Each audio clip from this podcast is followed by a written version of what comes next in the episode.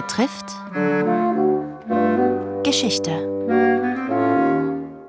Diese Woche der 7. Oktober 2023. Das Massaker der Hamas in Israel. Heute die Ermordung von 1200 Menschen. Der Zeithistoriker Rolf Steininger berichtet. Es geschah in den frühen Morgenstunden des 7. Oktober 2023, Samstag, und kam für die Israelis genauso wie 50 Jahre zuvor beim Yom Kippur-Krieg im Oktober 1973 wieder völlig überraschend. Und wieder am Sabbat. Um 6 Uhr wurden mehr als 3000 Raketen aus dem palästinensischen Gazastreifen auf Israel abgeschossen. Im ganzen Land gab es Luftalarm. Gleichzeitig durchbrachen etwa 2500 Kämpfer der von der EU, Großbritannien, den USA und Israel als Terrororganisation eingestuften Hamas im Gazastreifen an 30 Stellen unbehelligt den Grenzzaun zu Israel und verübten in nahegelegenen Orten und Kibbutzen und einem Musikfestival in der Negev-Wüste ein Massaker, ohne auf organisierten Widerstand zu stoßen. Die für die Sicherheit verantwortliche Division der israelischen Armee war schon seit Wochen zum Schutz der Siedler in der Westbank im Einsatz. Es war eine bestialische Tat, an Grausamkeit nicht zu überbieten. Die Hamas-Terroristen färchten Kinder in Häuser und verbrannten sie bei lebendigem Leib. Sie töteten Männer, vergewaltigten Frauen auf brutalste Weise, schnitten ihnen die Brüste ab und erschossen sie vor den Augen ihrer Kinder. Ganze Familien wurden ausgelöscht und ihre Babys an der Eingangstür erhängt. Andere wurden geköpft. Eine Gruppe der Hamas-Terroristen hatte das Musikfestival zum Ziel und exekutierte dort wahllos 360 junge Menschen. Auch da kam es zu massiver sexueller Gewalt. Der Sanitäter Yossi Landau erzählte dem israelischen Sender 24 News, in einem Haus habe ich eine erschossene Frau mit aufgeschnittenem Bauch vorgefunden.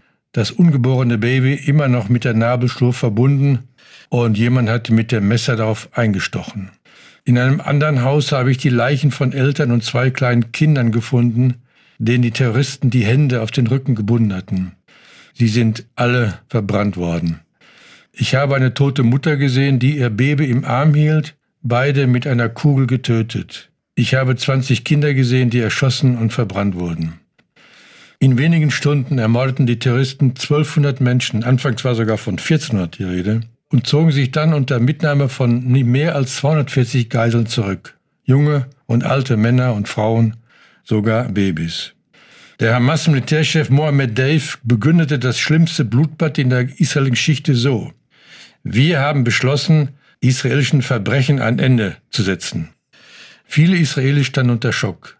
Es war, als ob der Staat Israel aufhörte zu existieren, sagte ein Reservist und Bewohner des Kibbutz Be'eri, wo allein 100 Bewohner ermordet worden waren. Israels Regierungschef Benjamin Netanyahu erklärte: Wir sind im Krieg und wir werden gewinnen. Unser Feind wird einen Preis bezahlen, wie er ihn noch niemals kennengelernt hat. Israel wird die Hamas vernichten. Er schwor Rache für diesen bösen Tag, wie er den 7. Oktober nannte. Danach werde der Nahosten anders aussehen. Verteidigungsminister Gallant erklärte, die Hamas hat einen schweren Fehler begangen und einen Krieg gegen den Staat Israel begonnen. Wenig später flog die israelische Luftwaffe ununterbrochen schwere Angriffe auf Ziele im Gazastreifen und zerstörte dabei ganze Viertel, während die Hamas weitere Raketen auf Israel abfeuerte.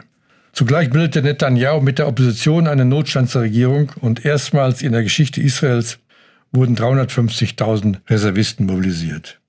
Erst nach 2 Tagen hatte Israel die Situation wieder unter Kontrolle und riegelte dann den Gazastreifen vollständig ab. Nochmal Verteidigungsminister Gallant: Es wird keinen Strom, keine Lebensmittel und keinen Treibstoff geben. Wir haben es mit Barbaren zu tun und wir werden dementsprechend handeln. Der 7. Oktober 2023, Teil 1 einer Reihe über das Massaker der Hamas in Israel. Es berichtete der Zeithistoriker Rolf Steininger, emeritierter Professor am Institut für Zeitgeschichte der Universität Innsbruck. Redaktion Robert Weichinger, Gestaltung Rosemarie Burgstaller.